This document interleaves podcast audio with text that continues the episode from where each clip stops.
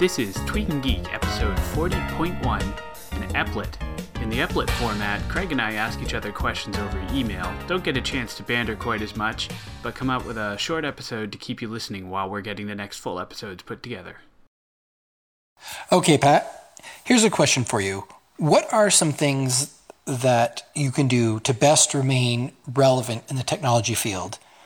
One of the things that I feel is that since the industry moves so fast, it's quite easy to kind of get left behind in the dust so, if you had to offer a little bit of advice to our listeners, what would it be? Hey, Craig. I've been thinking about your question. I think I've decided I'd have two pieces of advice. So, the first is uh, in this day and age, there's so much available on the internet to do side projects with. I would recommend anyone who's really serious about a career in technology do side projects, keep their skills fresh uh, and to get a chance to practice with some of the latest and greatest.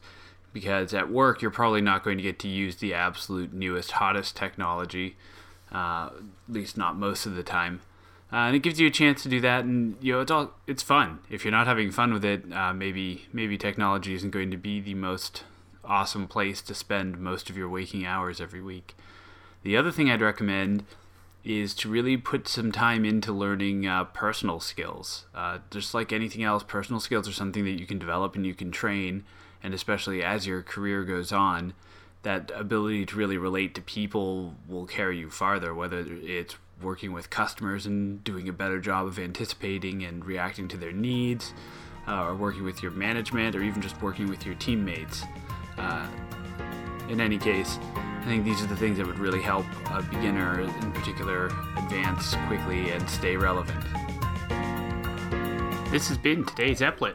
We'll catch you next time.